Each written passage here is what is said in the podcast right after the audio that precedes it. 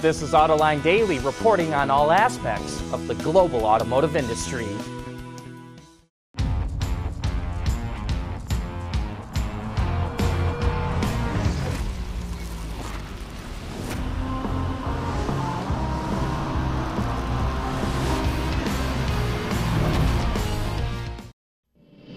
Say, what if your car could go from sounding like this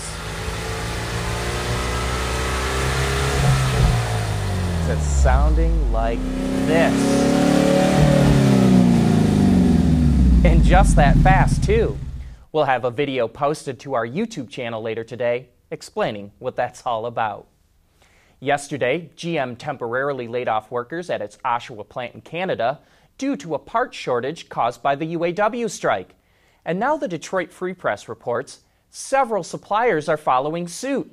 Nexteer Automotive, Lear Seating, and Universal Delivery have been forced to temporarily lay off workers because of the GM production shutdown. The UAW and GM are still negotiating a new contract and say some progress has been made, but a deal is still a ways off.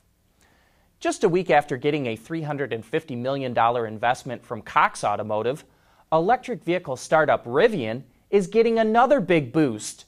Amazon CEO Jeff Bezos announced that it's ordering 100,000 electric delivery vans from Rivian. As you may remember, Amazon is an investor in the EV company. Deliveries of the vans will begin in 2021, and Amazon hopes to deploy the full fleet by 2024. The vans will be built at Rivian's plant in Normal, Illinois, a former Mitsubishi factory where it will also make its electric pickup an SUV.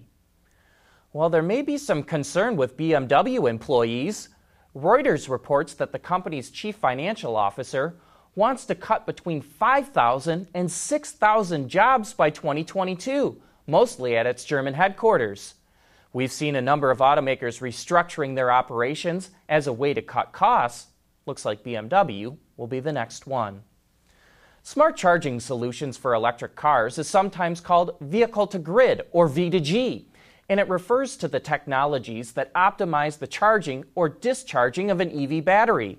And now two major automakers are running V2G trials. FCA has teamed with a company called Terna to run V2G tests in Italy. And Nissan is joining forces with the EDF Group to build V2G compatible vehicles and technology in the United Kingdom, France, Belgium, and Italy. The companies believe that smart charging will help speed up the adoption of electric cars because it can help reduce the cost of ownership by paying owners to supply energy to the grid during peak demand. AutoLine Daily is brought to you by Bridgestone Tires, your journey, our passion, and by KeyCurt, technology that leads. Lexus is taking its luxury know how to the seas. The company introduced its first ever yacht called the LY650. It's based on a concept the company showed in 2017 and was built in collaboration with Marquis Yachts, which is headquartered in Wisconsin.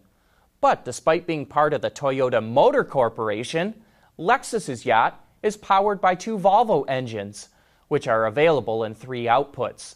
While it's a bit strange to see Lexus jump into the yacht market, Toyota's president, Akio Toyoda, says he wants the company to venture beyond automobiles and become a true luxury lifestyle brand. Automakers and suppliers are having a hard time attracting young people to the auto industry, but one shop teacher in New Jersey has come up with a great solution. About a decade ago, Ron Grosinger approached school administrators with a plan to revive his struggling shop program by teaching students how to convert an old gas powered car into an electric vehicle.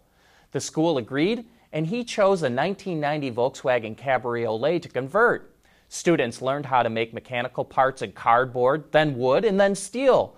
They also learned wiring and how to weld. And within a year, the class was attracting advanced math, science, physics, and engineering students, and even more women. And the program has been so successful, the department has expanded to four teachers and added an after school automotive program. It's also led to more grant money being awarded to the school, which has helped pay for new equipment. And we need more ideas like this as a way to attract students to the auto industry. Hey, one of our friends in Argentina sent us this video of two guys talking about a completely original Ford Falcon they found.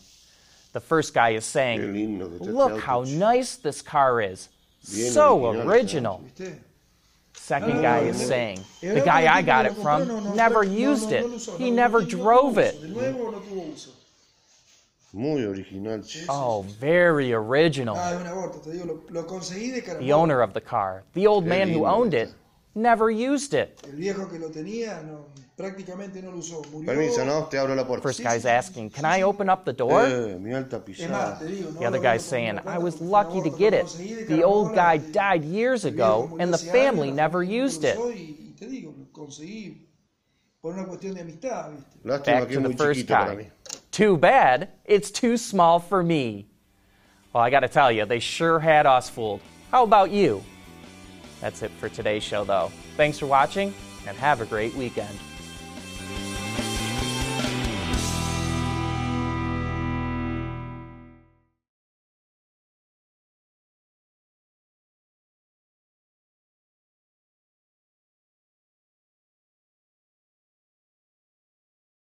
Wards is the industry leader for news, data, and analysis. That's why companies across the globe subscribe to our premium service, maybe even your own. Log in for subscriber access now. Check your company's intranet for details and rely on wardsauto.com to keep you informed.